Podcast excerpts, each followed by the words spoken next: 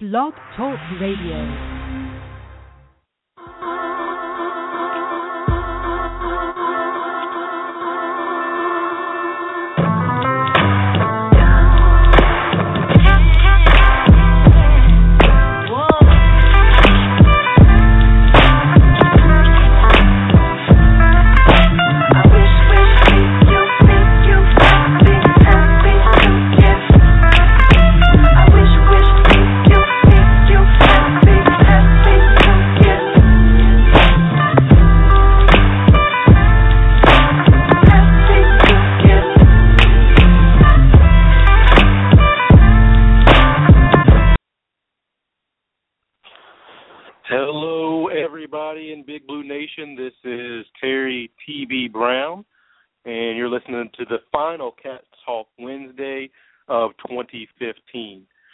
My co-host Vinny Hardy had a family emergency, so he is out uh, today. So it's just me. We did have Oscar Combs, UK legend, uh, lined up, but uh, he will be our first guest of 2016. So looking forward to that next week. Uh, so since it's just me, uh, I'm going to kind of do a, a year in review as we look back on the big sports events, not only in the Big Blue Nation for the University of Kentucky, but also in NBA, NFL, and MLB and other things. Don't forget you can call in live. That number is eight four five two seven seven nine three seven three. Again, that's eight four five two seven seven nine three seven three. You can also tweet at the show account at Cats Talk Wednesday, or you can tweet to me directly at T Brown underscore eighty.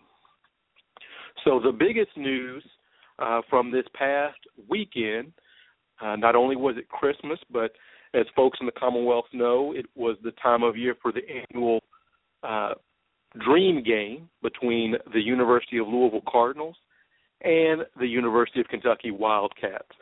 And for the eighth time in nine games, the Wildcats, under head coach John Calipari, were victorious.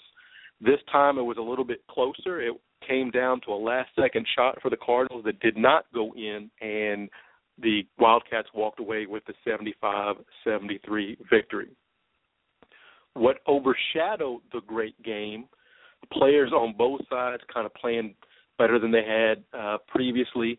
Uh, it was a very good game. Usually, uh, it's been my experience that the Kentucky Louisville game, uh, even though we win, often it uh, it's just not aesthetically pleasing. Uh, it's, it's a slow, kind of methodical game, but that was not the case. Uh, the Cats got up ten early in the second half, in the first half, Cards came back. Cats went on a run uh, right before halftime after Coach Cal got a technical foul and saw that lead balloon up to 16 early in the second half, and Louisville fought back uh, to to get that that last second uh, chance to to win the game. But uh, fortunately for the folks in blue, that shot uh, did not go in. But overshadowing the great game, uh, the great rivalry game, uh, were the antics of current Louisville coach, former Kentucky coach Rick Pitino. Rick Pitino, like Coach Cal, uh, drew a technical foul during the game. Uh, on the way off the court after the game, uh, Pitino made an obscene gesture towards some of the Kentucky fans who were no doubt giving him "quote unquote" the business as he exited uh, the Rupp Arena floor. And not only that, he did not show up for the post-game press conference even though uh, the Louisville sports information folks had indicated he would do that. Uh, he did not show up for the post game press conference and then did not show uh, later on uh, outside of the locker room uh, like he indicated. And it's very interesting what happened with all that. Um, you know, folks like to say that Coach Cal has a lot of baggage uh, because of what went down at UMass, what went down at Memphis.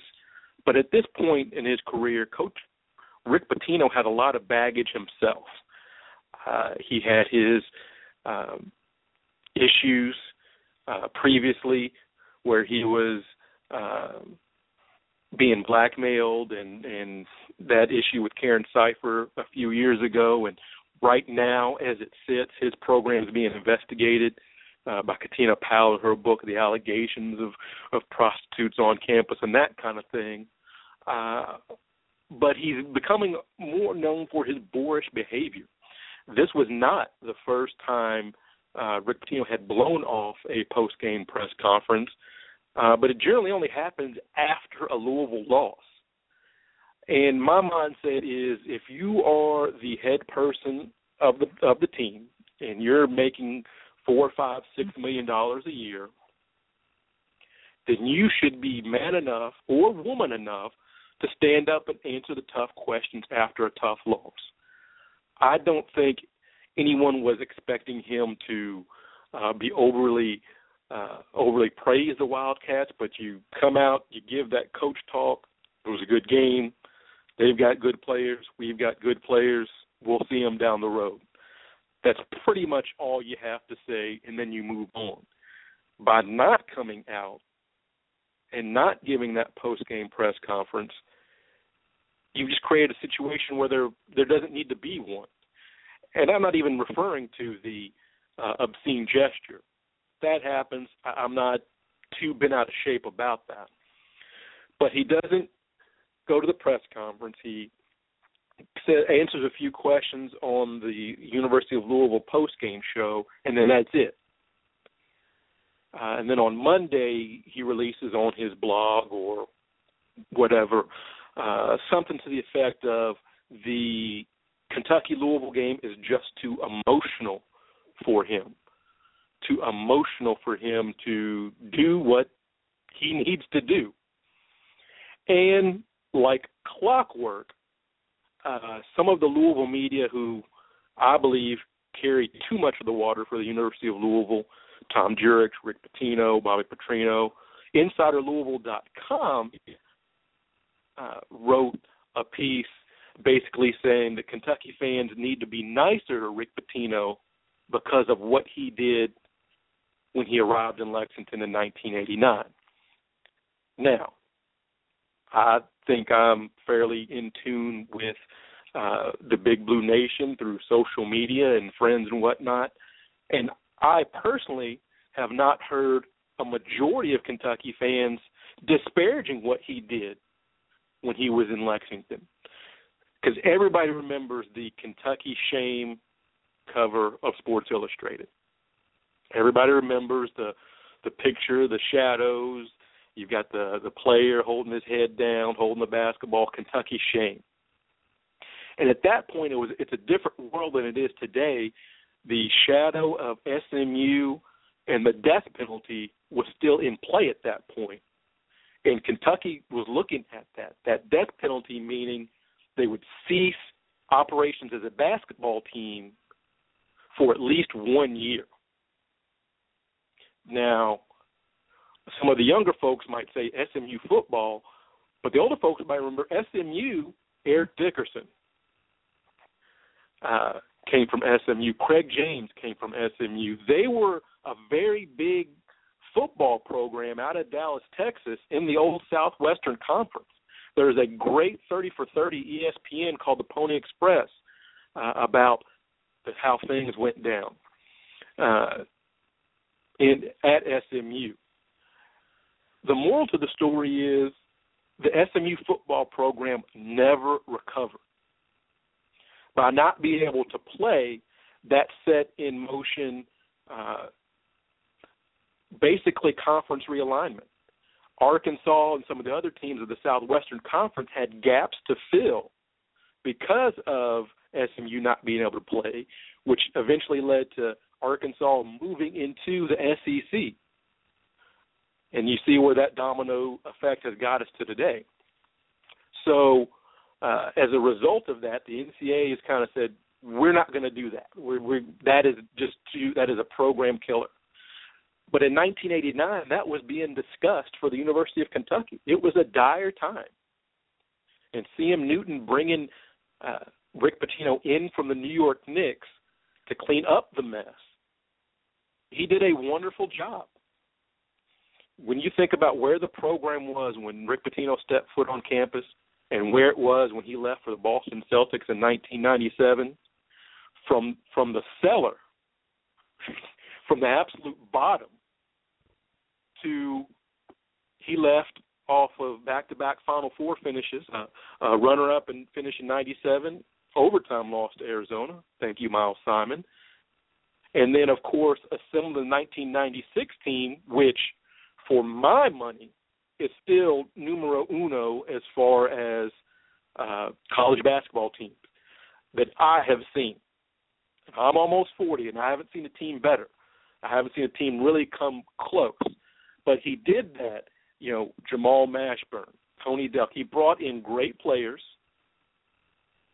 and he coached them up he played a style that that worked for the the, the players that he had. So from the '93 Final Four to uh, the '96 and '97 teams, he brought Kentucky from from being dead from the morgue all the way back up to the top of the college basketball mountain. And for that, he has a banner with his name on it hanging in the rafters of Rupp Arena. The 93 Final Four banner is up there. The 96 banner is up there. 97 is up there. Jamal Mashburn, who a lot of people indicate Rick Pitino recruiting him to Lexington, that was the start of the resurgence, the renaissance, if you will, of Kentucky basketball. His jersey is hanging in the rafters. Tony Delk is hanging in the rafters there's so many representations of of Rick Pitino, not even talking about the unforgettables. Woods, Pelphrey, Farmer, Feldhaus. They're hanging up in the rafters as well. You don't have to be a, college basketball junkie to know about the Christian Laettner shot and how incredible that game was so yes, what Rick Pitino did when he was in Lexington is nothing short of a miracle. And I would be the last person to downplay that because it was miraculous. I know a lot of people say, you know, Kentucky was good with Rupp. We won a title with uh, Joe B. Hall, but there was no guarantee we were going to get back to that to that level. It took a special coach like Rick Pitino at that time to bring the program back. And he did. And we say thank you. But, but, and this is where I kind of got upset about this insider.com, insiderlouisville.com article, basically saying – that the Big Blue Nation Kentucky fans are too stupid to realize what Rick Pitino did for the program because they choose to now boo him because he is coaching at the University of Louisville. Look, when Rick Pitino left Lexington for the Boston Celtics, I had no ill will against him. It's the Boston Celtics top one, top two NBA franchise. They offered him complete control and a bucket load of money.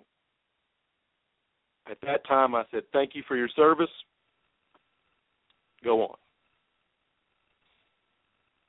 But when he decided to come back to college coaching, of all the places to go to, of all the programs that were available for him to, to latch onto in his triumphant return to college basketball, he chose the University of Louisville. And you would think being in Lexington for as long as he was and being a part of that rivalry, he would understand the emotion attached to it from both sides. So while a lot of people want to paint the Kentucky fans as being some sort of uninformed hillbilly lynch mob when it comes to Rick Pitino. You can't think of another coach who flip sides in the rivalry like that. Can you imagine Dean Smith at Duke, Coach K in Carolina Blue, Woody Hayes in the Maize and Blue? Do you think that uh, Bear Bryant could have left Alabama and picked up things on on Auburn's campus? If right today Nick Saban wins the national championship, goes and takes over the Philadelphia Eagles, flames out, and in two or three years comes back to Auburn, you think the Bama fans won't be excited? So I don't think this is unique to Kentucky fans how they feel. What is unique is that a coach flipped from one side to the other. That's the uniqueness of it.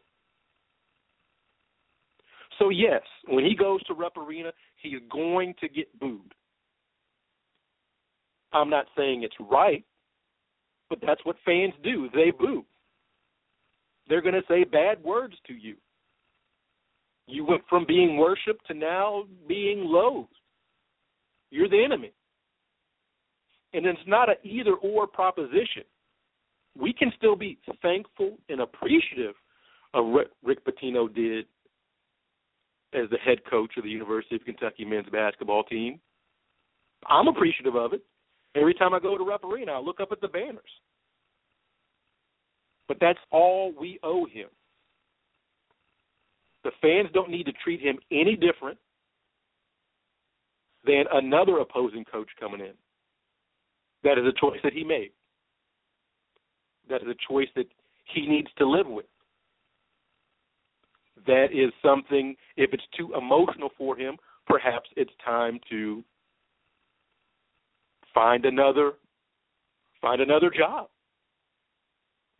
If you can't handle yourself for an event that takes place once every two years, if it's too much for you to return to the place where you were once a king and now you are booed, maybe it's time that you find something else to do.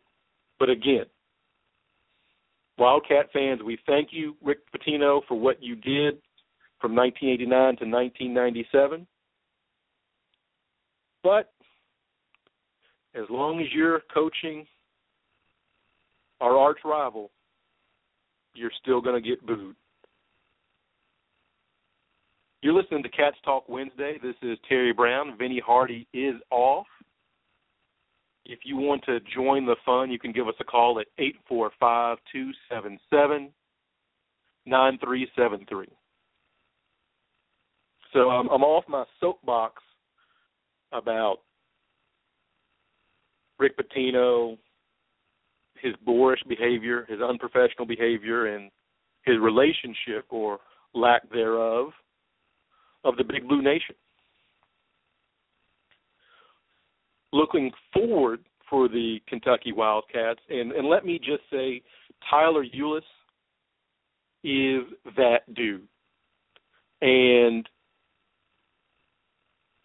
I, I'm I'm going to go out on a limb to say that he's probably the best player that we have on the team right now. When he is healthy, he is the straw that stirs the drink. Tyler Ulis against Louisville on Saturday, 21 points, eight assists, one turnover. Set the tone early because you knew that the Cardinals were going to come out in their 2 3 matchup zone something Kentucky has not handled well, particularly in losses to UCLA and Ohio State. So you knew outside shooting and being able to attack the zone on the dribble, you knew there were going to be keys going in. And Tyler Ulis set the tone early by hitting a couple of big threes, by attacking, by getting into the teeth of the defense and and breaking the defense down. He set the tone. He is the tone maker, the tone setter. He is the captain. He's five foot nine, but he stands tall when he's making plays. and I know this is hard for Kentucky fans sometimes to do, and for the national media. You know, I'm not worried about where Tyler Ulis is going to be drafted. It doesn't make me any difference.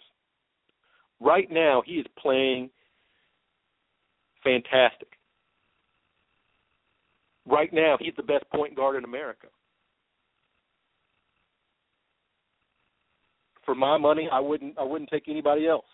I would not step on the court with anybody else other than Tyler Ulis.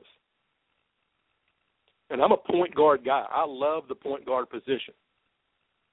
Magic Johnson is still my favorite NBA player of all time. Because a great point guard makes everyone else better. And that's a little cliche and a little rote, but when guys know if they're open, they're going to get the ball, they're going to play a little bit harder. If a guy knows, hey, if I cut to the basket and there's a chance for a pass, I better be ready because it's coming. And a great point guard makes the game easier for people. It it it keeps the offense moving. And I know Skal Labissiere is has been struggling. Those his struggles have been well documented. But I think he plays better with Ulis on the court. Ulis puts him in a position to do things. He's got to learn to take advantage of that. But Ulis puts everybody in a better position. Also, you can't overlook the contribution to Alex Poythress that he made in the game. His game is made for a zone defense. Alex Poythress can patrol the back line. He moves well without the ball. And you saw for a stretch there against the Cardinals, he was getting into the paint, posting up, and making the right play, being very decisive. That's the Alex Poythress Kentucky needs to win. The Alex Poythress we've kind of been waiting on. He's now making the plays with his head that he wows us with with his legs. And let me just say this. I know there have been a lot of great dunkers in Kentucky basketball history. I'm still going to put my money on Alex Poythress. He's so effortless and he's with such ferocity. I'm going to put him at the top of my list as far as dunkers. And he had that that that that block came kind of out of nowhere, and now he's blocking shots. Are you kidding me? This isn't fair. And when we look back on 2015 and we look back at last year's Kentucky basketball team that finished 38 and 1, we can talk about if the Harrison twins played too much against Wisconsin, if Ulis could have been out there more, should Towns have gotten some touches. But I think with the healthy Alex Poythress, boom, game over. We win. Because what he did in the previous year's Final Four against Wisconsin, that's what was missing from the 2015 Final Four. Plays great defense from the three four spot, and he's he's just an athletic freak. But the Cats kick off the conference season on Saturday as Ole Miss comes to town. That's going to be a great one uh, as the Cats go for their 50 11th, 50 whatever 50 11th uh, SEC championship. I don't know anybody that really keeps track of those, but they're going to start for that. We're going to take a quick break, or I'm going to take a quick break here on uh, Cats Talk Wednesday. This is Terry Brown. Going to take a quick break, and I will be back, and we will start to look backward on the year that was in sports. Thanks for listening.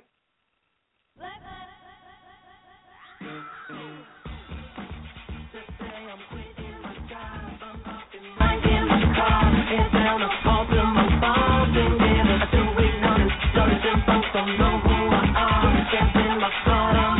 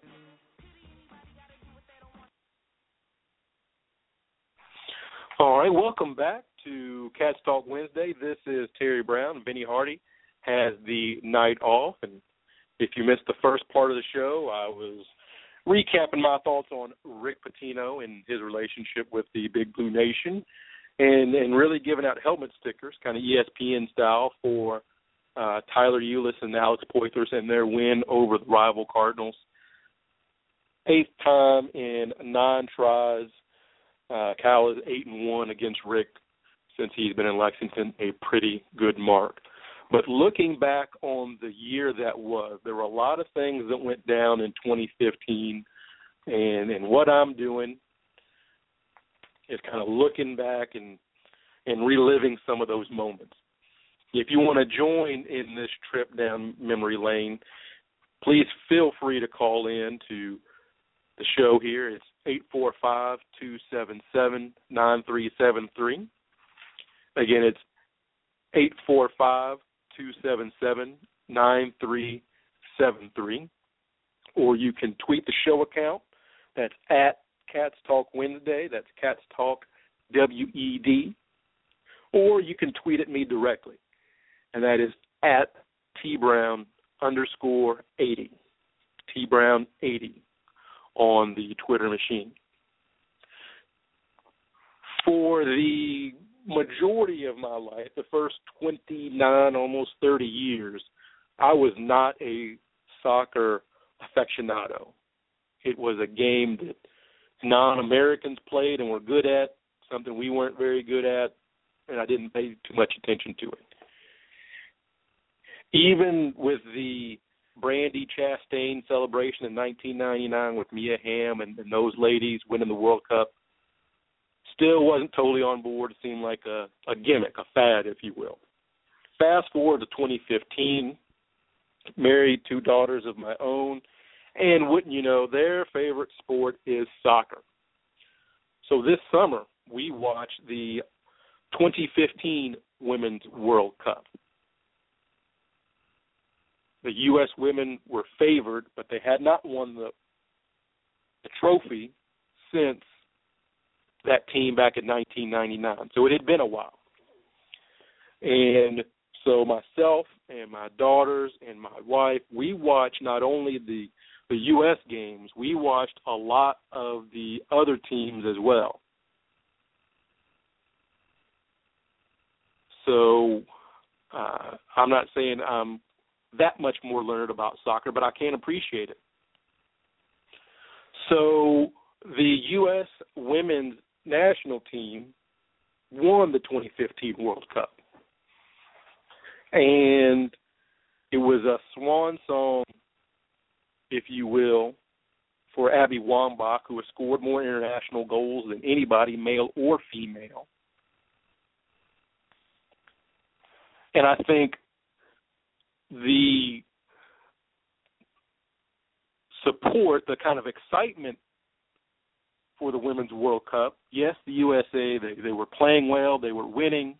It helped that Canada was hosting, so the start times were were pretty pretty good here for the states. But they played well. They were relentless. They attacked. Carli Lloyd with a hat trick in the final. Her third goal was from about midfield. So definitely the Women's World Cup team, they had their parade. They did the rounds on the talk shows. They met President Obama at the White House, and he said, This is what we mean by play like a girl. And that is absolutely, positively what we want to see. You play hard if you're a girl. You you win, and that's what the women's World Cup team did this year. The year started off with a pretty thrilling Super Bowl between the Seattle Seahawks, excuse me, and the New England Patriots. The Seahawks behind Russell Wilson, and of course Tom Brady on the other side. And I'm old enough to remember there was about a 15 year stretch where the Super Bowl it was a terrible game. It was a blowout. I'm dating myself, but I remember the Super Bowl. I believe it was Super Bowl 20, the Patriots and the Bears. The Bears that was that was not close.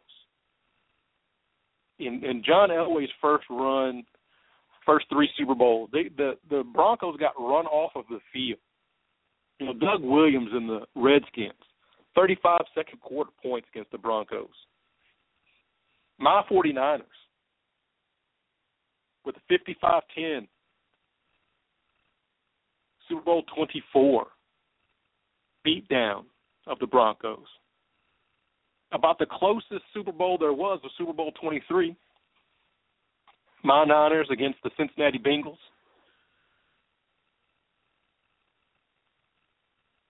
The 49ers driving, needing a touchdown to win the game. Super Bowl MVP Jerry Rice, 11 catches, 215 yards, one touchdown.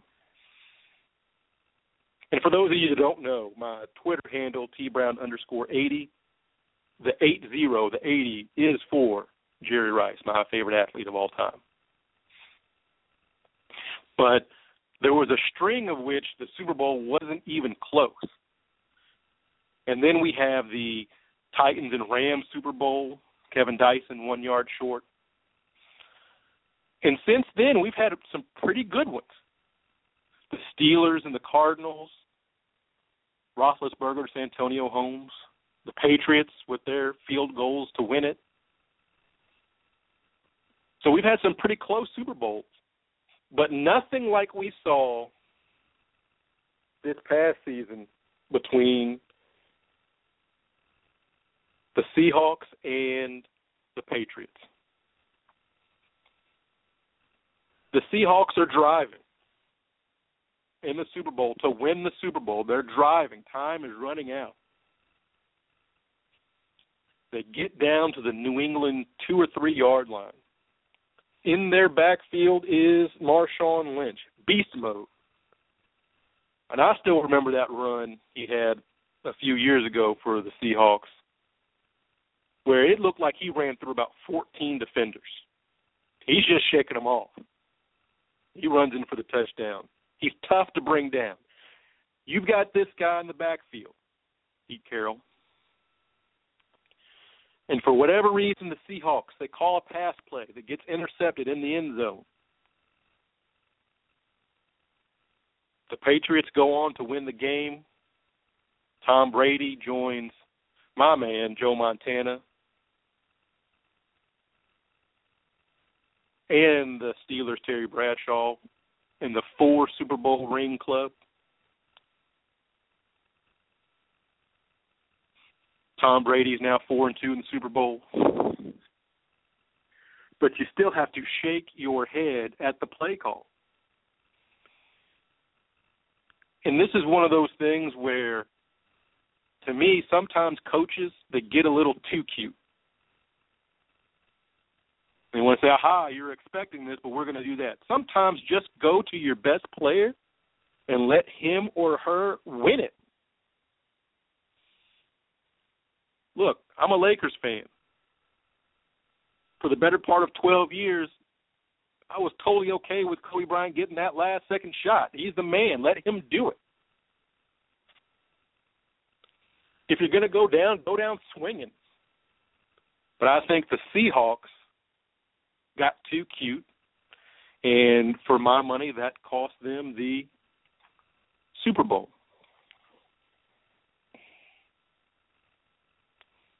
Moving on to the NBA. LeBron's return to the Cleveland Cavaliers. He got them back to the NBA Finals. LeBron's fifth straight NBA Finals. That is ridiculous. Absolutely ridiculous. I know he's been in the NBA for a while, but when you look at his minutes and the way he's already played more minutes than all these Hall of Famers, it's remarkable. Because you have to look at when you're going to the finals, that's an additional 20, 25 games per year. So a couple of deep runs, and you've added a whole nother NBA season onto your odometer. Yet LeBron is still being used at a high rate, and he's still being involved. And you have to wonder at what point will his body just give up? At what point will he kind of break down? But with injuries to Kevin Love and Kyrie Irving, was kind of LeBron and the other guys in the NBA Finals. And the Golden State Warriors with the Splash Brothers, Steph Curry, Klay Thompson, they they bombed their way, they three point bomb their way to an NBA title. And almost as it was happening, folks were already saying, well, they can't do it again. It was a fluke. LeBron and the Cavs, they were hurt and they didn't play. The Spurs in the West and this, that, and the other. But they finished number one in defensive and offensive efficiency. That is ridiculous. Ridiculous. So after a summer of hearing them get hearing themselves get dismissed and tossed to the side, the Warriors have come back this year with a vengeance. And let's just say this Steph Curry right now is playing at an unbelievable level. Unbelievable.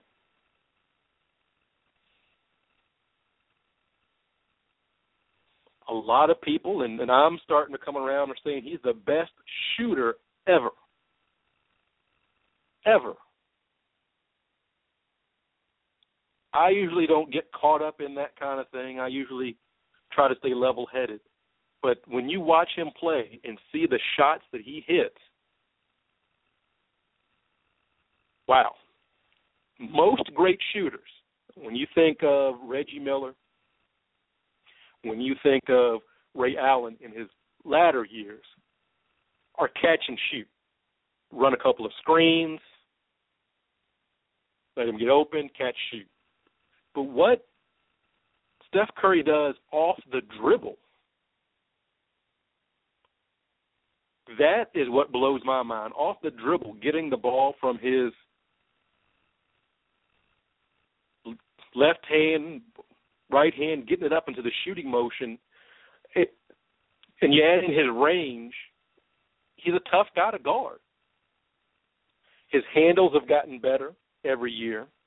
We remember last year put Chris Paul, who is a very, very good defender, put him on skates and had him sprawled out on the ground. The team, as it's constructed in Golden State, they look good. Finals MVP Andre Iguodala, whose defense on LeBron was key. There's just so many great parts there. And it's a it's a great story with Golden State, who outside of Run TMC for you youngsters in the early '90s, I've forgotten about franchise. You know, Chris Mullin was there. Chris Webber played there. But the Warriors, yeah, you, you, you didn't really think about it. But now Golden State's rocking. They're once again kind of leading that charge. They've got to be the odds-on favorites to repeat. And they may not catch the 90, 1995 96 Bulls and 72 wins, but it's possible. So I definitely think that Curry's ascendance, he's he's now in that discussion. Top five NBA players. Curry, Durant, LeBron. Me personally, I would put Anthony Davis. I know he's having a rough stretch a little bit this year, and he's had some injuries, but when you see him play, and you see that the Pelicans have a lot of knuckleheads on the floor, I'm surprised he's getting the stats that he's getting. Christmas Day, I watched the Heat uh, and Pelicans game that went to overtime, and at the end of the overtime, or at the end of the regulation, excuse me, it's like they were actively looking to not get Anthony Davis the ball. He ends up getting the ball 30 feet from the basket, with two seconds left on the clock and he's got to heave a shot that misses, you, you got to, like I said, you you've got a star player. You've got to let him or her go out and win you the game. That's what it's all about. As the kids say, you've got to have a ride or die. If you pass to Anthony Davis and he misses, okay, he's our big dog. But more likely than not, he's going to make the play to win.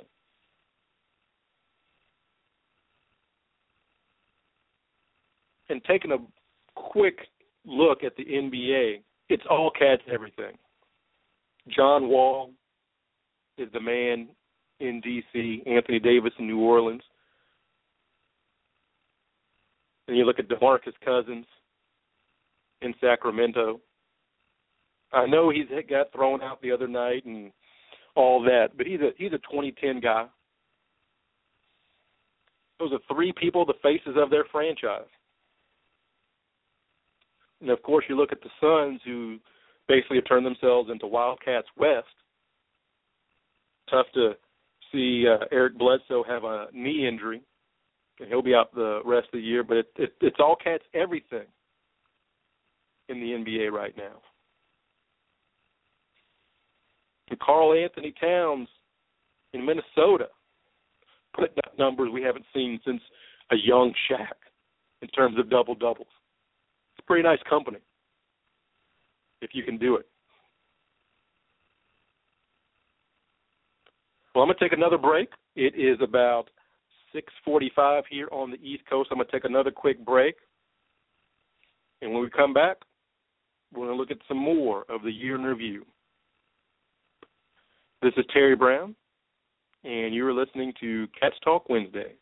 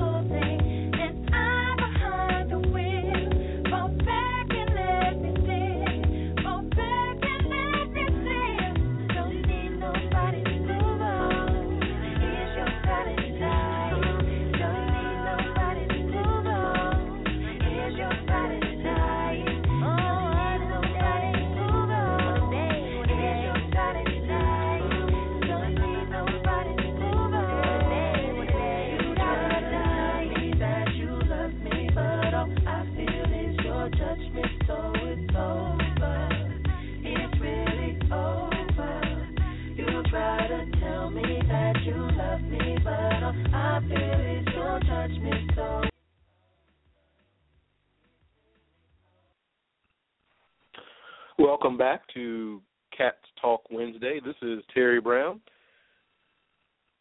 And I'm riding solo tonight. My ace Boone Coon, my ace in the hole, my I guess I don't know who's Batman, who's Robin, but the dynamic duo. I'm just solo tonight. Vinny Hardy is away. And this is Cats Talk Wednesday. You can join the fun at eight four five two seven seven nine three seven three.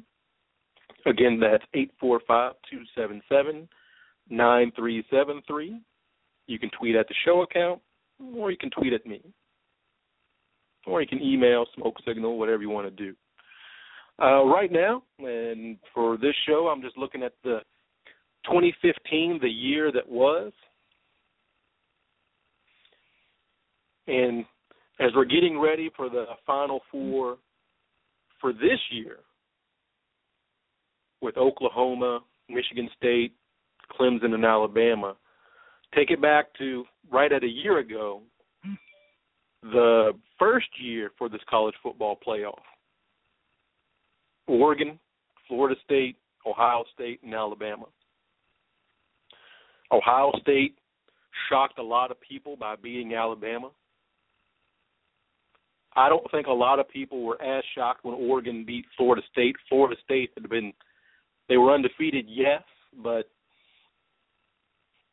it looked like they were held together by some scotch tape and a whole lot of luck and grit and Heisman winner Jameis Winston. You know that that that play has become a meme. Him falling back and uh, Oregon getting the interception in the semifinal, and Oregon and Ohio State meeting in the championship game, and then Ezekiel Elliott basically helping the Buckeyes run away with it, giving Urban Meyer another national championship. And the Buckeyes are happy. Buckeye fans are happy. They they got the hardware.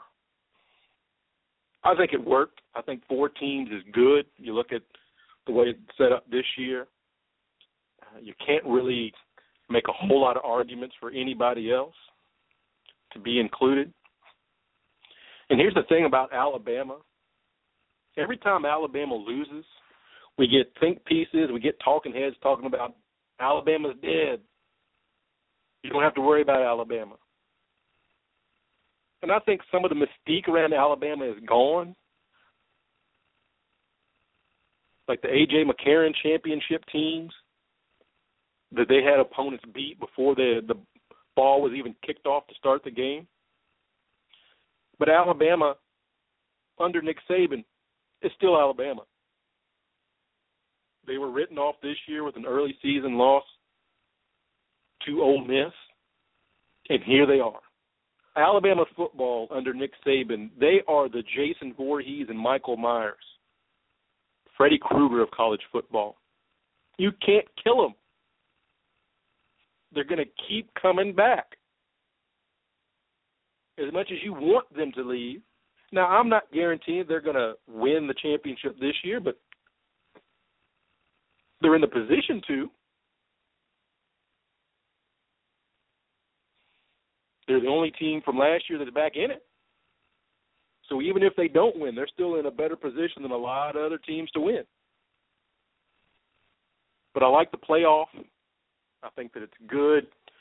When you look back or when I look back at, at classic sports and old bowl games and how did the old bowl structure make any sense to anybody? How did that go on for as long as it did? With the Big Ten and the Pac Ten locked up in the Rose Bowl and uh, SEC and the Sugar Bowl and I forget who was the was it Big Twelve, Big Eight, the Fiesta Bowl and or the Orange Bowl. It, it and then and then you just vote. I like playing it out. I mean, the BCS was flawed, but the BCS still made more sense than the old bowl structure. I mean, how many deserving teams didn't win the championship because of the way the bowl system was set up?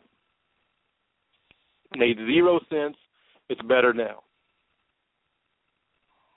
I don't think it's I don't think we need to go to eight teams. I think that's too much because if right now these first two years, if teams five and six don't really have an argument, you go to eight teams, to teams nine and ten, they have less of an argument to be included. Keep it at four. Now, does that mean that some teams and some conferences may get the short end of it? Possibly. Possibly. I'm an SEC homer. Uh, a lot of folks see the SEC championship game as a play into the playoff. I'm fine with that. I know it's perception, but I'm fine with that. Now, if I'm a Pac 12 person or a Big 12 person, am I okay with that? Probably not. But the number one thing to keep in mind, if you want to be included in the playoff, go undefeated. Win your conference. Go undefeated. You will get included. Pac 12, Big 10, Big 12, ACC, SEC. So I think the playoff right now, as it's set, works really well. Now, to my personal favorite sporting event, March Madness, college basketball. I don't think you'll find anything in the sports world, and I'm talking anything around the world, as as uniquely perfect as the NCAA tournament. Now, the NCAA tinkered with it with your first four in, four out, and the play-in games and all that, and I'm hoping that doesn't lead to further expansion. But you've got your bracket, 64 teams ready to go, 68. I still say 64. My first round is when it's 64. I don't know how the NCAA is going about calling it, but I still call it that. The 64 teams, the way that tournament is set up, you don't really have to jury rig or or jimmy the the the, the way you see the teams because the very nature of the tournament, you're going to have drama, high drama. You're going to have buzzer beaters. You're going to have little schools, little teams knock off big teams. You're going to see that. It's a guarantee. You don't have to be a fan of any teams. You can watch it and you know you're going to get a game that's going to go down to the wire. Can teams execute? A lot of folks might think that that 64 team the NCAA tournament, kind of belittles the regular season. I don't think that's the case, especially now with the NCAA's pod system. You have a good season, you win your conference, you win the uh, you win your conference tournament, you're going to play closer to home. Last year, Kentucky, undefeated going in. What was the reward? They got to play in Louisville. That is a home game. That is a home game for the Kentucky Wildcats. Same way it was in 2012. You get two games at the Yum Center, that's home. That's your reward for a good season. You have a blah season tournament, but you're going out west. You're going up north. You're going somewhere. I love the NCAA tournament.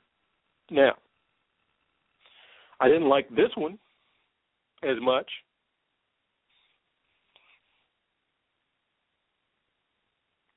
Look, after the 2012 championship, Coach Cal is getting interviewed, and he says that he'd like to coach an undefeated team, 40 and 0.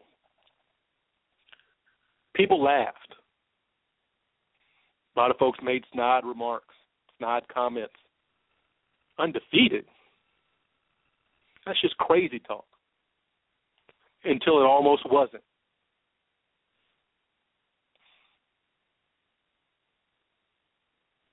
This was going to be the team that was going to define Cal, define this run that we've been on as Wildcat fans, this was the team that was going to be spoken of along with the 1996 team, 40 and 0.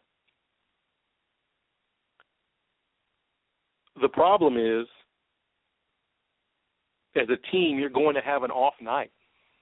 It's how well you play when you have that off night. Can you still win? An off night in January, February against Ole Miss, Mississippi State, Auburn, South Carolina, Kentucky has the talent to overcome that. You look at the Georgia game last year, should have lost at Georgia. Should have lost that game. Georgia's at home, Georgia's rolling, The Cats aren't playing well, nothing's really working. And all of a sudden they win. The problem is when you have an off night in the final four and you're playing a very talented team that you put out of the final four the year before. They have had a rematch circle. Frank Kaminsky, Player of the Year. Bo Ryan should be in the Hall of Fame as a coach. The Badgers came ready to play, and Kentucky had an off night. I'm not going to blame Cal, although I think my only complaint with John Calipari is in the big games when he goes that stall offense, I think it throws a monkey wrench into things. The guys have been attacking the whole game, and and then Cal has them pull it back up. I think it, I think it messes with them. And I understand you want to limit those possessions, you want to milk that clock, but I think you do it too soon, you put the brake on too soon, and momentum is gone. Cats up four, time getting short. Cats go up six, it's six. It's a different ball game. Badgers are going to have to come out of their comfort zone. It's a game changing situation. But the Cats lost. Tied the 2012 team for 38 wins, 38 regular season wins, or 38 wins total, excuse me, NCAA record. And I never felt disappointed in the loss, but it was just an empty feeling. Because when you think about it, I'm old enough to remember before John Calipari came to Kentucky. And Tubby's last few years were rough. Billy G's two years were an embarrassment. Still not as low as when Rick Pitino took over. But from 1998, it had been a long time for the Cats to not have been in the Final Four. That was a drought. I know Kentucky fans know what I'm talking about. But here we are in 2015, and for some people, a Final Four is a disappointment.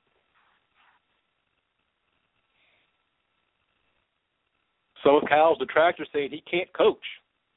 He can get you to the Final Four. Can he win it? And to that I say, you got to get to the Final Four before you can win the Final Four.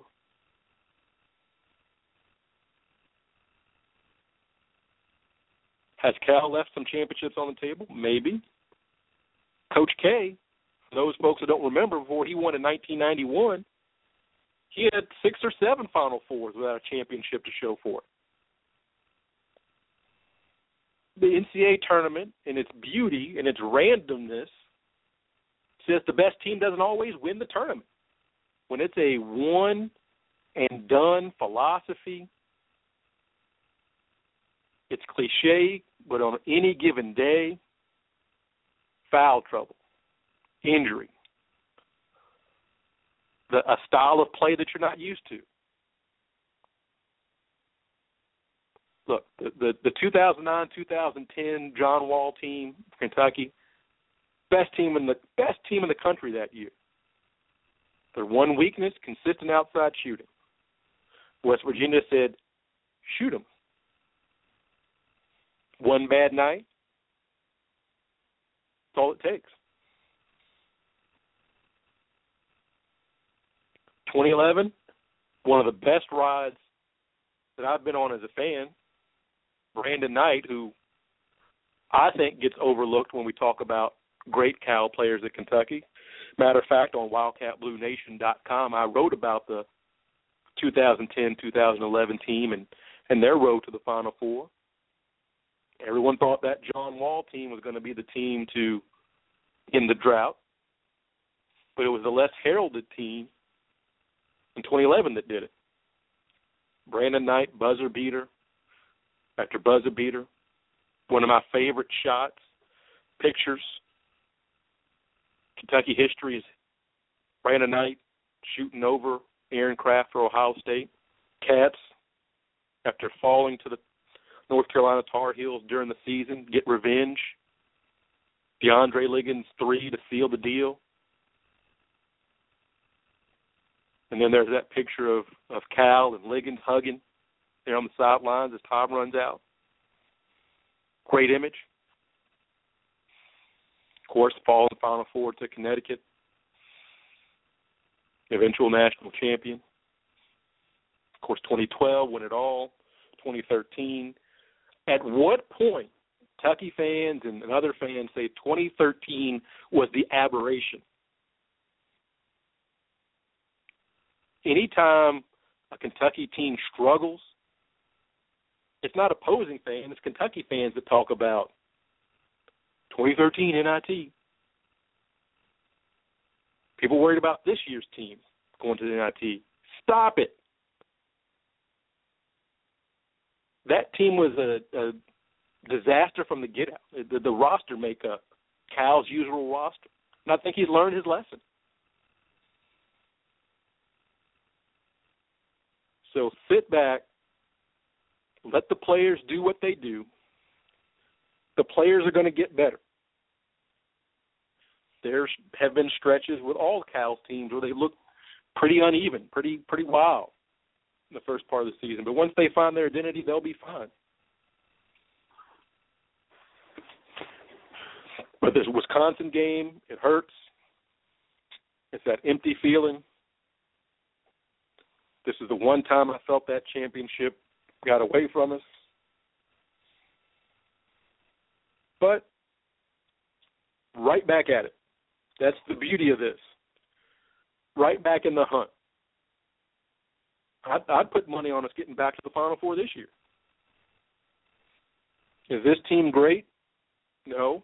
But there's no great teams in college basketball. They've all looked vulnerable. And I will take Coach Cal every day of the week, twice on Sundays, to be that coach. Staying in Kentucky, for the first time in 37 years, a horse won the Triple Crown.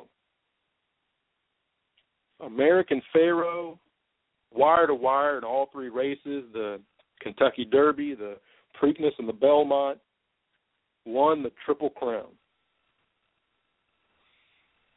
I know horse racing isn't nationally what it once was, but being from Kentucky, horse racing is still a huge part of who we are. It's a huge part of what we do. I'm from Louisville. I've been to Churchill Downs for the Derby. I drive by it often. The oldest continuous sporting event in the United States, the Kentucky Derby. 1875 was the first running and has run uninterrupted since. Wartime, peacetime, in the rain, in the snow, in the 110 degree heat, the Kentucky Derby, it's still special. But American Pharoah, capturing the, the horse racing world. And we've been teased before. There have been a lot of horses that have won the first two and looked good in the first two, looked unbeatable in the first two legs of the Triple Crown. Big Brown a few years ago. I wanted Big Brown to win. Of course. Last name's Brown. Of course, I want Big Brown to win, but he didn't. But American Pharoah delivered where other horses did not. Absolutely just ridiculous how talented this horse is. Absolutely just crazy about this horse. Now, should the horse have been Sportsman of the Year? No. We and I talked about this a couple of weeks ago. No. Horse is not a sports person of the year. Horse is not a sports person. A horse is a horse, of course, of course. Recognize American Pharoah and everyone involved with with getting to that point, but no, not a horse. Sports person of the year, Serena Williams, who almost won the the year Grand Slam in tennis, fell short at the U.S. Open. Again, not to rehash what Vinny and I have already talked about, you can check out our archives on iTunes. But Serena Williams is is carrying the torch for women's tennis. A big deal has been made of her musculature, her frame, and there's an article over the summer talking about how some of her uh, fellow players don't want to quote unquote look like that. Well, that's all right. Serena's fine with that, as she beats their brains in. She's dominant, and she's old for tennis. When you think about how good she was, following in her sister Venus's foot, footprints, footsteps. Venus was supposed to be the one that was going to win the hardware, and she has. But Serena has passed her. She had a great run. She fell off, and now she's back. It's a great second act. And she's teetering on that edge. I know we live in the time frame where everything's got to be the best and the greatest and the this and the that. But Serena could very well be the best women's tennis player of all time. I think she's got a few more Grand Slam titles in her.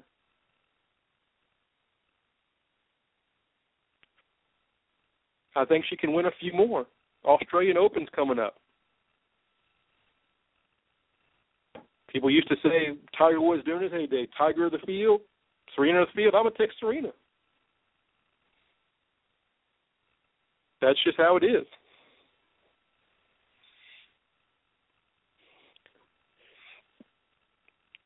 In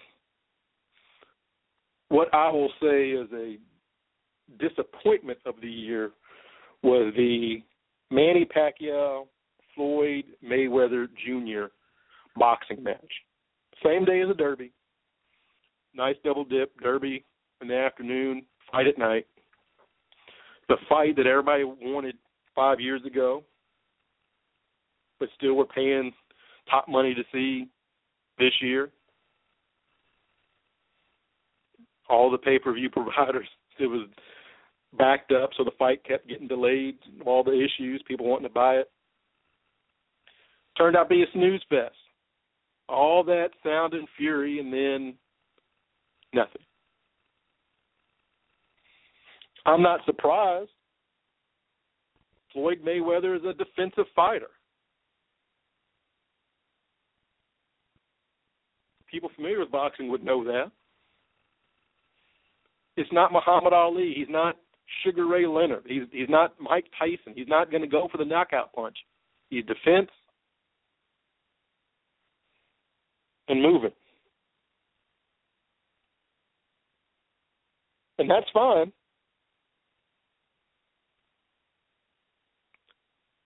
That's how he's made his money. That's how he's won his titles. That's fine if you want to do that. Not fine is is out of the ring antics with women, which is another reason I'm not a huge Mayweather fan. But he says he's going to hang him up this year. But as we know, boxers say, they say one thing, they say they're retired, and they'll come back. Speaking of coming back, we're going to take a quick break. Terry Brown, you're listening to Cats Talk Wednesday. We'll be back in just a moment. Bon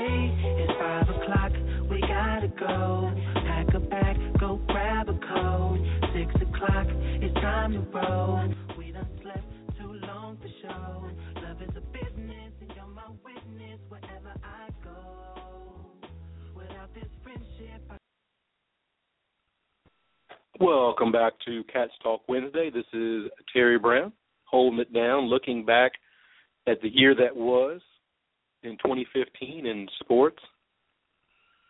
Again, Cats Talk Wednesday. You can join in the fun and call us at 845-277-9373. Or you can get on the Twitter machine or Facebook machine if you want. You can go to the Cats Talk page on both of those places. Cats Talk Wednesday Facebook at ED on Twitter, or you can reach me at tbrown underscore 80 on Twitter.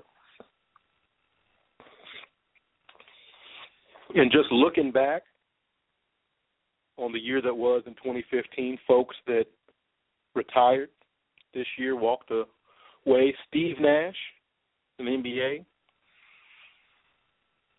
I know we it's been a while since we've seen him play, but he officially left this year. Back to back MVP NBA MVP winner. And unfortunately never got the chance to play in the NBA finals. Remarkable shooter. And for my money he made some of the best off-handed passes, left-handed passes of any point guard.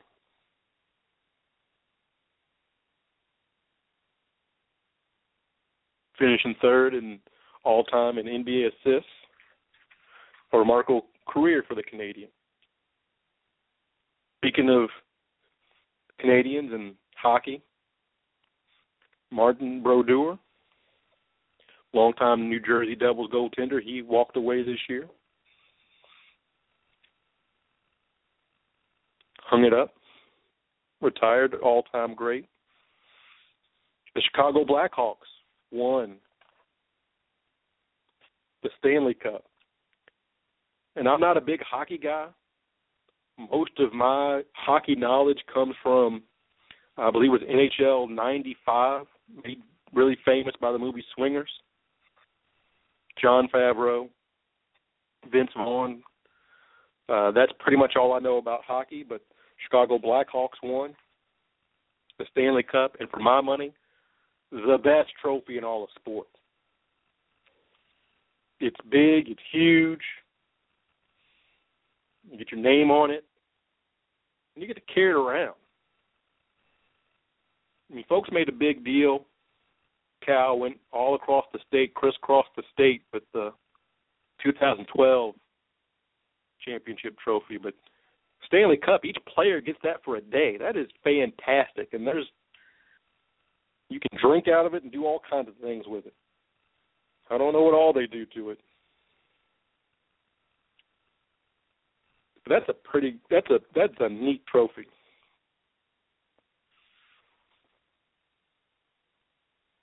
So Chicago Blackhawks won the Stanley Cup trophy third time in six years. And I believe they're one of the original six franchises that it's good to see Chicago having a little bit of success. Speaking of Chicago success, how about the Cubs? How ridiculous is that? The Cubs making it all the way to the National League Championship Series for the first time since the Bartman series in 2003. Funny story about that. I was married October of 2003, and my wife and I honeymooned in uh, the Mayan Riviera, just south of Cancun in Mexico. So I watched the Bartman game in Spanish in our hotel room there. And they were just as confused as everybody else of what had happened. So for the first time since that debacle, the Cubs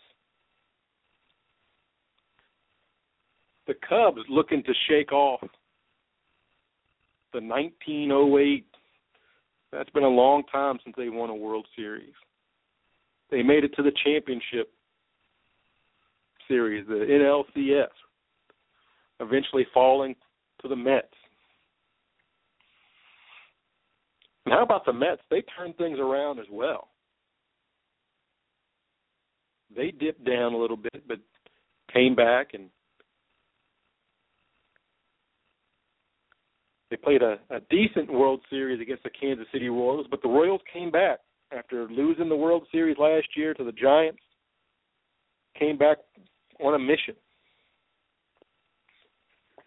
and brought home a World Series title to Kansas City for their first time in a long time. I know Royals fans endured a lot of losing seasons, but they got to see Bo Jackson play in his prime, so it's kind of a trade-off there. You know, everybody talks about Lions fans, but hey, you all had Barry Sanders. That's a that's an okay trade-off, but the Kansas City Royals back on the map. And it's good to see teams where fans have had to endure just horrible seasons.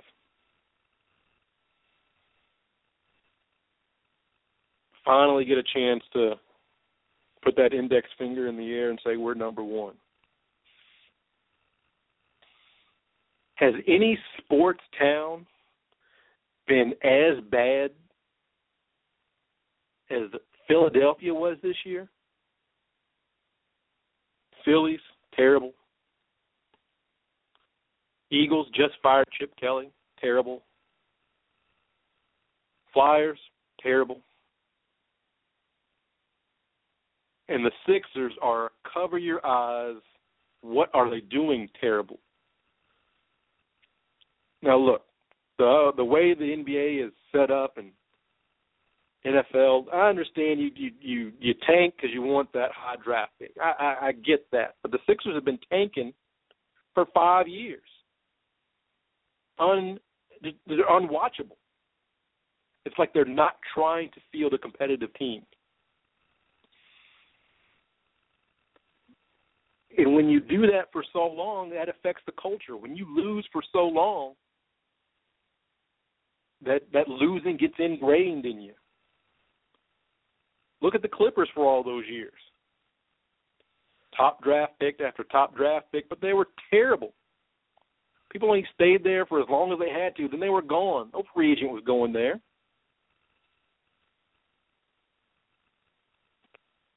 You think when Kevin Durant his contract comes up, he becomes a free agent, and you think that Philadelphia could they could offer him two billion dollars. He's not going there. The Sixers are terrible. And it's not even a fun terrible. Like when Allen Iverson was a rookie. It's not even fun terrible. For a city like for a team like the Sixers who have had Dr. J, one of the the coolest basketball players I've ever seen. They've had Charles Barkley. Yes, kids, Charles Barkley played for the Sixers. And then had Allen Iverson, Barkley and Iverson with enough personality for three or four people each. And now the Sixers just aren't that interesting. They're terrible. They're not interesting.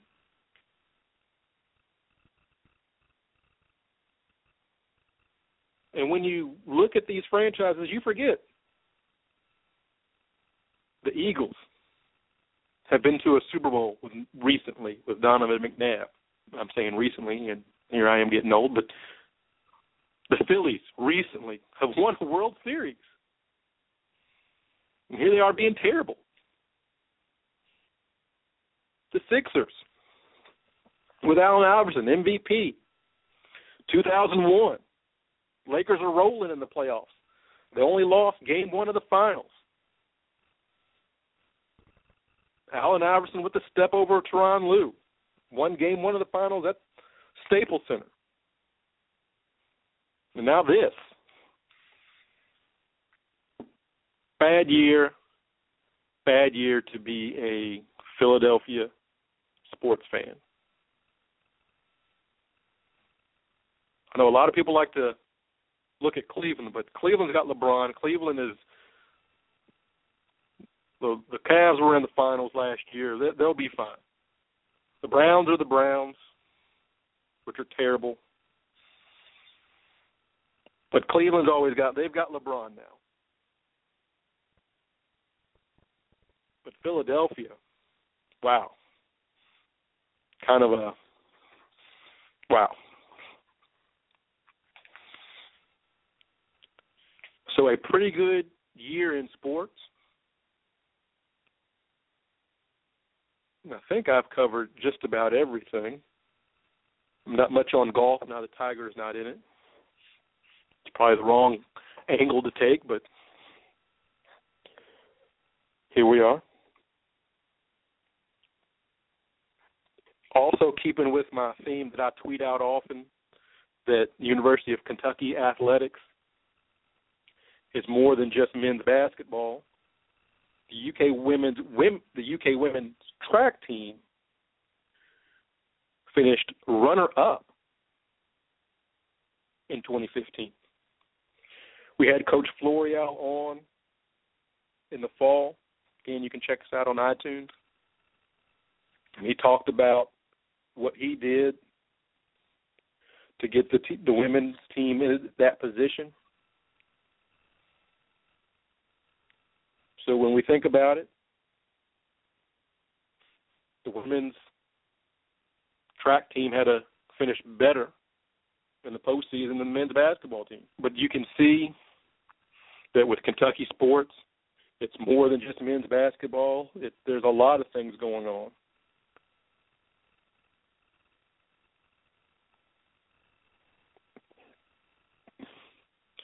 As we start to wind down, 30 minutes left in the show, like they do at the Oscars and, and the Grammys, we think about those sports personalities that left us this year.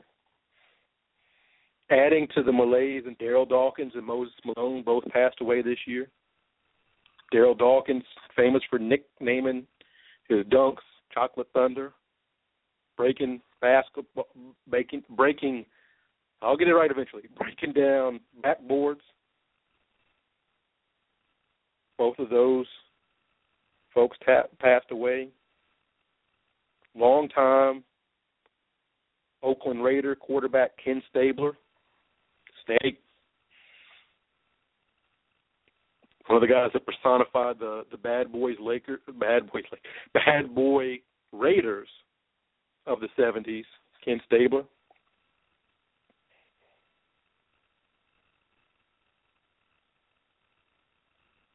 Also, tough year for the Harlem Globetrotters.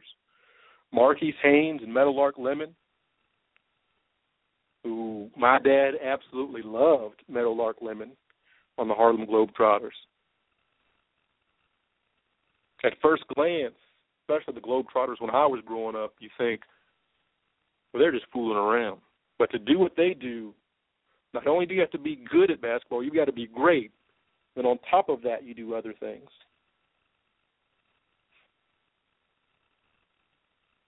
Also lost this year, Ernie Banks, Mr. Cub. Let's play two. Came up through the Negro Leagues, played for Chicago Cubs. Finished his career with 512 homers. Hall of Fame. Hall of Fame player. Frank Gifford. Frank Gifford, who I grew up knowing as the Monday Night Football guy. All time great football player. NFL League MVP 1976. Ultimate Giant.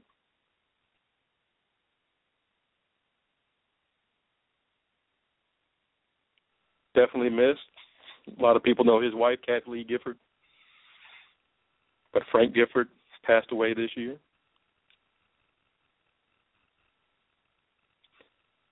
Uh, this one kind of touches me a little bit. Uh, Dean Smith, long time, long time coach at North Carolina, who not I was not a big fan of, but I had to respect the way he built family into his program. We we look at that now and we're all a little callous to it, a little jaded, but he really did preach the Carolina family. Two-time national champion coach, 82 and 93. A lot of people despised the four corners offense, but it was effective. Dean Smith eventually co- caught Coach Adolph Rupp for all time wins, now been passed by Coach K. Hmm.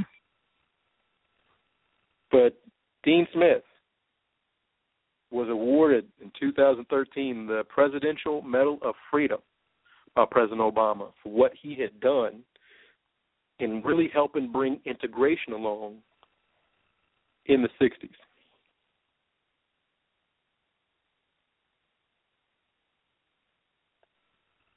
Absolutely a huge, huge figure in college basketball who it was revealed a few years ago was battling dementia, Alzheimer's, like my own father. Both men whose memory were were what they were made of. They tell stories of Dean Smith. He could give him a game and he could remember possessions, time score, who was on the court. And then he started to fade. But a great great coach and a great man and a great figure in college basketball. Around the same time this year, Jerry Tarkanian died three days after Dean Smith. We all, well, I'm old, but I remember Tark the Shark. He didn't look like a coach. He had his shirt kind of. He wasn't wearing a suit and tie, and he would sit there with a towel, chomping on the towel, looking kind of like he was at a bus station waiting for his bus.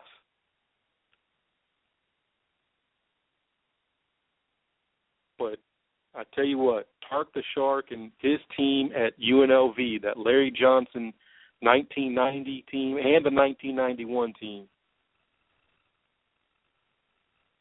You you got to put those teams up there when you're talking about all-time great teams. Tark had assembled a a great team. They played the amoeba defense, a matchup zone that was nearly impenetrable.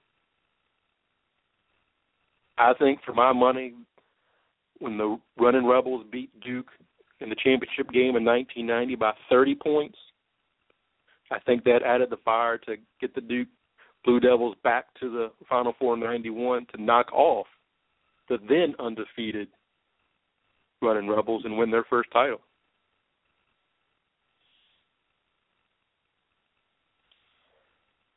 One of the highlights of Tark was his ongoing battle with the NCAA.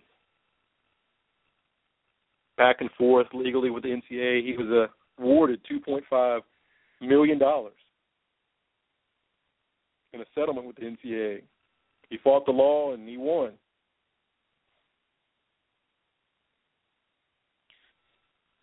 Tark was Coach Cal before Coach Cal.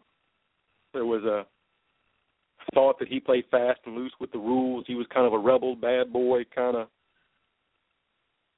kind of thing. Cal before Cal was Cal. And we bid him adieu this year. I don't know if he was the best baseball player ever, but he's got to be the most quoted athlete, Yogi Berra, the Yankee legend.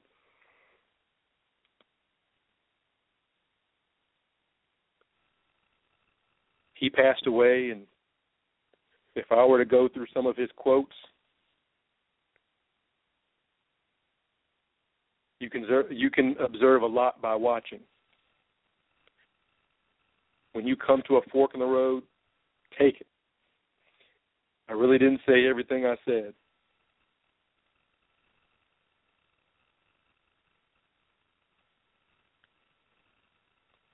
Yogi Berra for the Yankees, catcher, three-time league MVP, played on 10 World Series winners. 10. Imagine if you did that to the 10. That's ridiculous. Caught Don Larsen's perfect game in 1956. Yogi was Yogi. And we bid him a fond adieu as well.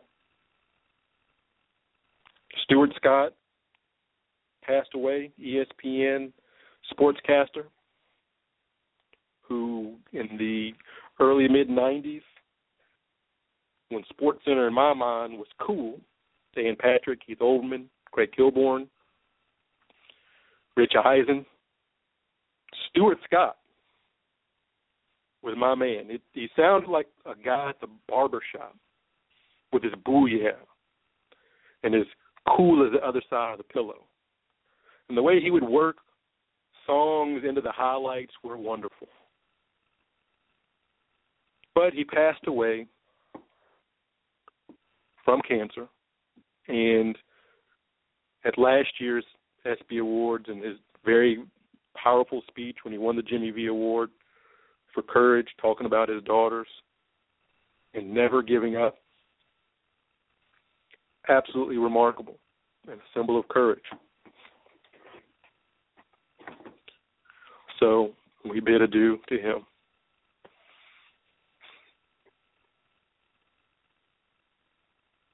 On a personal note, uh, this year I had to say goodbye to my own father, who, like Dean Smith, had suffered from dementia,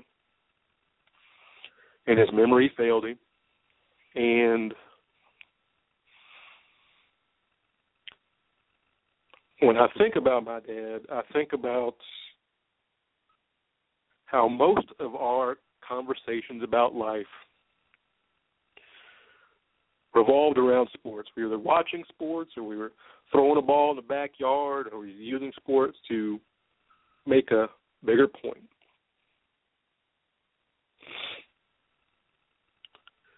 My dad went to the FBI Academy when I was in the fifth grade, and um, he was there for the Super Bowl that year. That was the Doug Williams and the Washington Redskins uh, beating the Denver Broncos Super Bowl.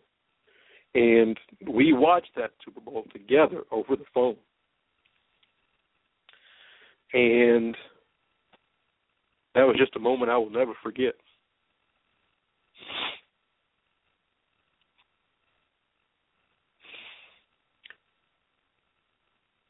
I don't have any sons of my own, but I have two daughters, and I hope that sports is is that uh, that bridge for us.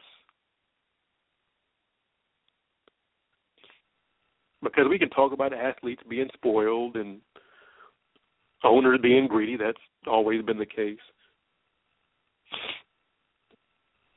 But the beauty of sports, what it should be about, about teamwork, working together for a common goal. That's good. Is it, it's not perfect, but it's just a great lesson for young people, and I thank my dad for fostering the love of sport in me. We're going to take a quick break, catch our breath, and look ahead to 2016 when we come back on Cats Talk Wednesday.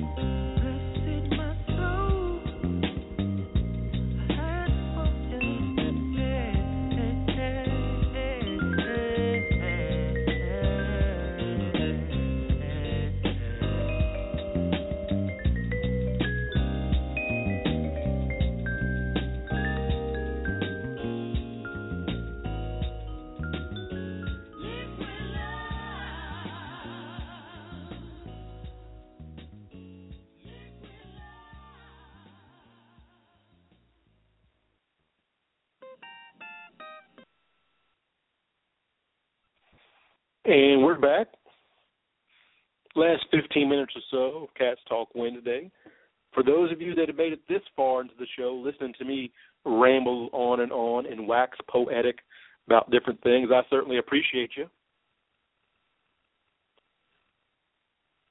Just looking back at 2015 as it fades to the review mirror. And as we end the show, I'm thinking about moments in the sports world that stood out uh, to me. And I think a lot of other people. Of course, the play in the Super Bowl, the pass that shouldn't have been a pass, but lots of things took place this year, as happens every year.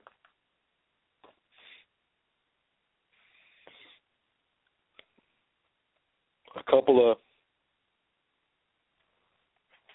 couple of players come to mind. Willie Cauley Stein's dunk, the one against Florida. absolutely nasty.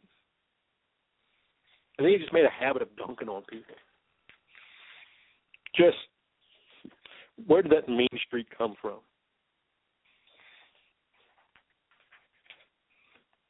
Folks said that Coach Cal was not going to be able to get that much talent to buy into what he was selling, and it was a good experiment. As we look forward to 2016, as I said, I think this year I'm still putting money down if gambling was legal and Mrs. TB would let me on the Cats making it to the Final Four this year. I think Skal comes around.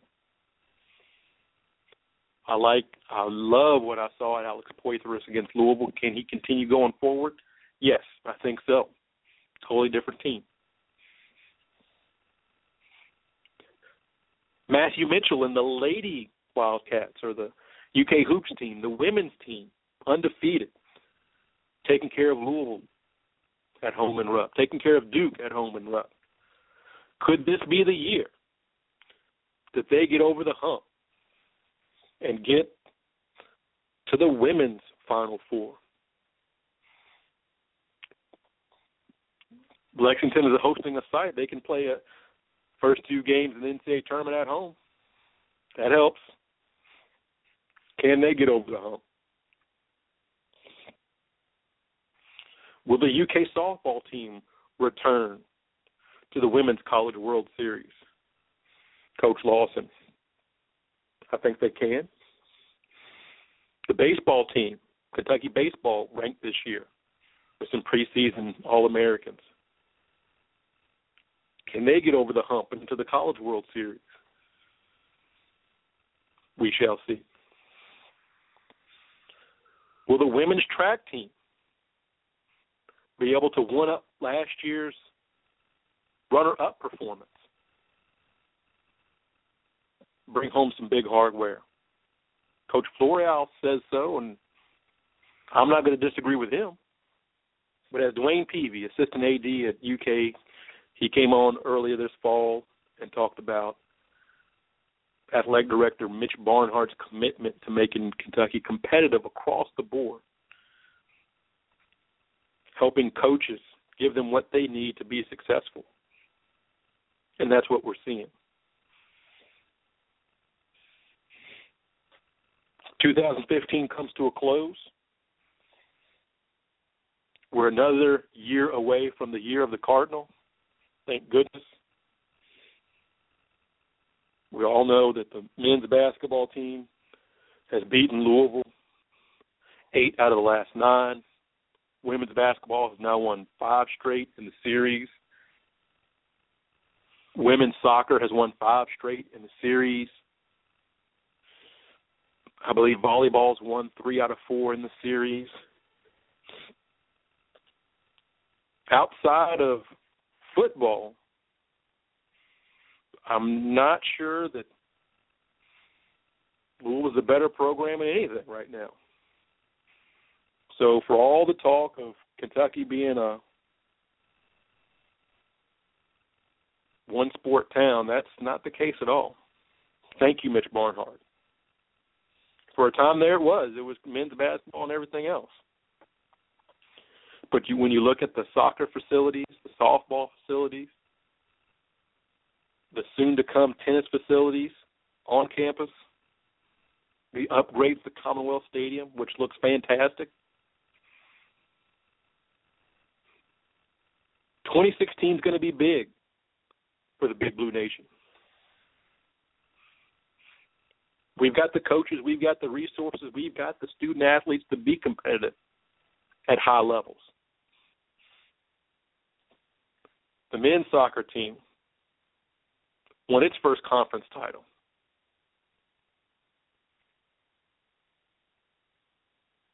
The women's soccer team had a down year, but only in comparison to the previous year when they reached the Sweet 16 of the NCAA women's soccer tournament.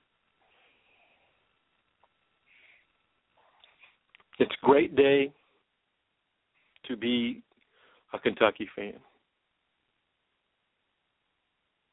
Also, 2016, as the Lakers prepare to play the Celtics tonight, Kobe Bryant's last game in Boston, if I had to rank my athletes, and let me just go ahead and put this side note in. This is not an endorsement of their off the field activities. I don't mean they're my heroes in that sense. My only hero in that sense, my father, my brothers. But as far as athletically, I had to rank my favorite athletes. Obviously, number one, Jerry Rice. Number Magic Johnson. And number three, Kobe Bryant. Kobe Bryant announced earlier in the season that this was going to be his last go round. After 20 years, he was hanging up his sneakers.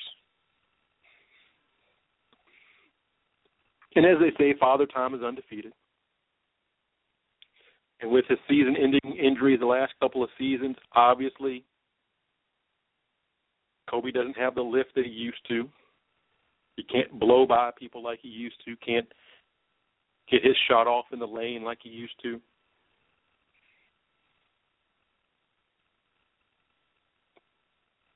But when you think about his longevity as a Laker and Tim Duncan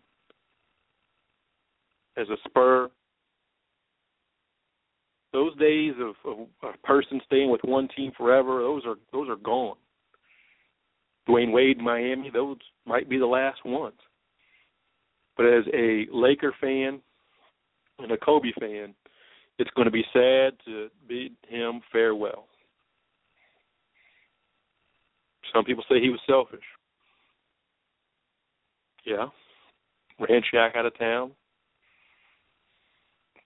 Ran Pau Gasol out of town. I'm not sure why about that. As Pau puts up crazy numbers for the Chicago Bulls. But the reason I'm a Kobe Bryant fan, of course, fantastic basketball player, but he reminds me of myself. He's a star player, probably the best employee on most of the teams he's played on. Best,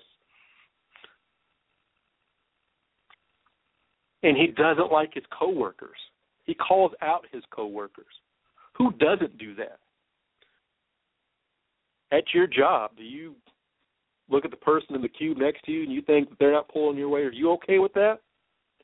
When you know what you can do?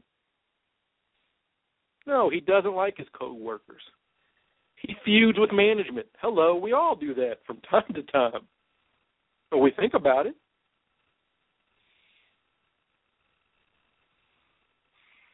And he's petulant, even when it goes against his own interests. I wrote a piece about this on CameronMillsRadio.com. Farewell, Kobe. You remember Game Seven uh, in the playoffs against the Suns. Game Six, he'd gone for fifty. A lot of people said that he's got to learn how to pass. He can't shoot all that much. And so he takes no shots in the second half. A close game at halftime becomes a blowout for the Suns scores one point on a technical foul shot for an illegal defense, and that was it. Not many NBA superstars would do that to prove a point. But I understand it. If you're in a group project, not everybody's pulling their weight, project go down in flames. I understand that sentiment.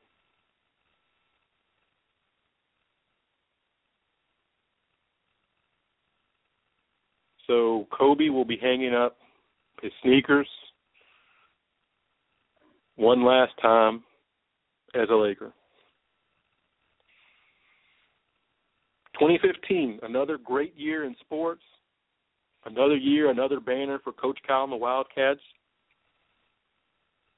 Hardware for the women's track team, Kentucky. Football team showing some progress, but then showing some backsliding tendencies. Another year, another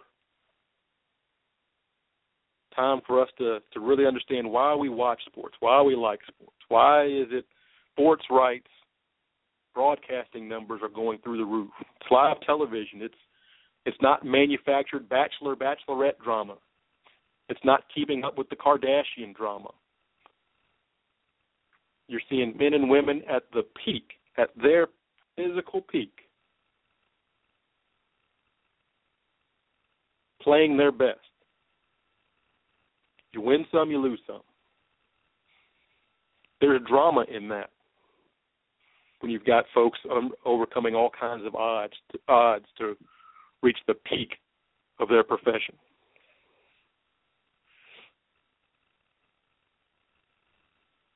When you look at someone who's been so good for so long, dips down and comes back like an Albert Pujols was written off, came back had a monster year this year. That's why we watch sports. That's why we care. You watch to see something amazing. You watch sports to see that Michael Jordan scoop shot against the Lakers in 91. You watch to see one of those did you see that moments. That's why I watch.